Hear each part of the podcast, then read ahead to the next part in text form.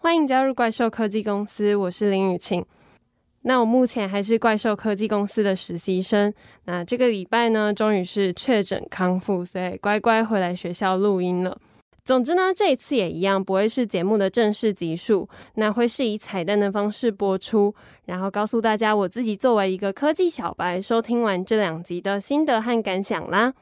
那我们就快速的来复习第五集和第六集介绍到的科技巨头吧。那我们首先要介绍到的第一间科技巨头是第五集的亚马逊这间公司。那亚马逊呢，其实是可以分为四个时期去做介绍的。那首先呢，会是网络书店起家的时期，再来是 .com 风潮。那第三个阶段呢，是他们正式进军硬体，然后最后来到甲烯时代。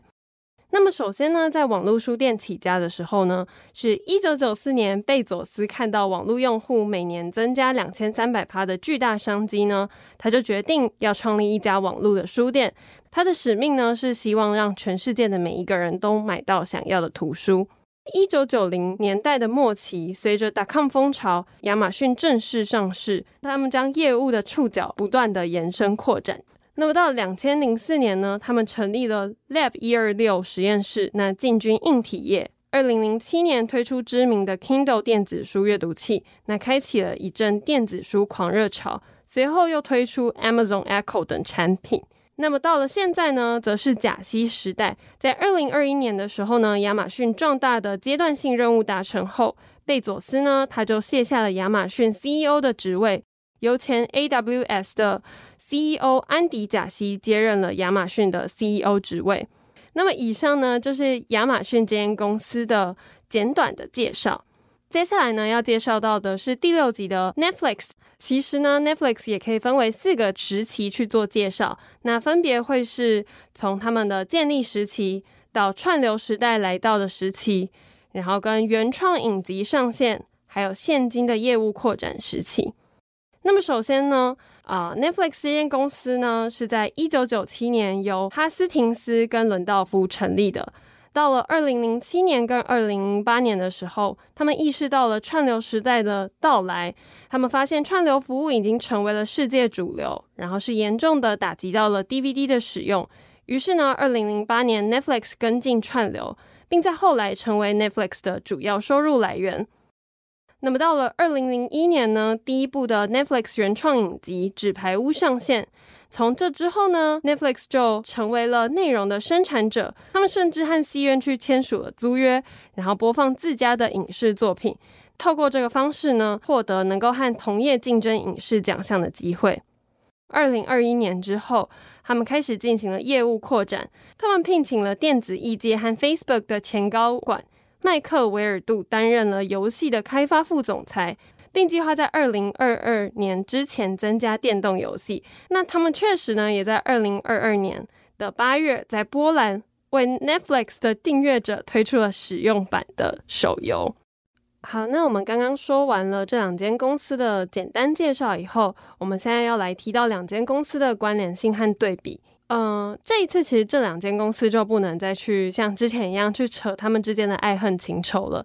但我自己觉得还是可以说说这两间公司在经营上面呢，有一些很相像的地方，但也有一些几乎完全对立的地方。其实我们就可以看到，呃，亚马逊跟 Netflix 在发展的脉络上其实是蛮相似的，因为他们都是从线上提供服务起家。像是亚马逊呢，它是提供网络书店嘛，然后 Netflix 它是出租它的 DVD 片这样子，呃，他们都是透过创新呢，去使自己从广大相似的市场当中脱颖而出。但是在企业文化上面呢，这两个却是相差很多。亚马逊他们想要的是传教士，那希望能够透过他的员工去身体力行他们的企业精神，也就是顾客至上。那但是相对呢，Netflix 他们却是培养出一种非常特别的佣兵文化。他们认为他们的员工不需要忠诚，只要能够当做作战的超级英雄就可以了。所以加入 Netflix 的团队的很多都是高报酬的佣兵。那在这边呢，其实我们就可以发现亚马逊跟 Netflix 的企业文化是差很多的。那呃，这一次的比较差不多就做到这边。那现在就开始来说说我这一次的心得。那么这一次的心得呢，我觉得可以去分别针对两间公司去说。那么首先呢，针对亚马逊，对我来说呢，我自己对亚马逊的印象其实主要是因为他们劳工的争议，所以呢，我一直对他们不是很有正面的想象跟看法。而且我之前看过一个 Netflix 的卡通，叫做《马南波杰克》。那里面有个大老板呢，他其实就是以贝佐斯的形象去进行描绘的。他虽然是以卡通的形象出现，但是其实贝佐斯他的脸还蛮好认的，然后那个光头的形象也是很突出。所以在卡通里面的那个角色也是表现出一个为了赚钱不择手段的老板形象。那这样的描绘，再加上我自己看到的劳工争议问题，其实我内心一直有一种觉得亚马逊是一个蛮讨厌的血汗大公司的那种形象。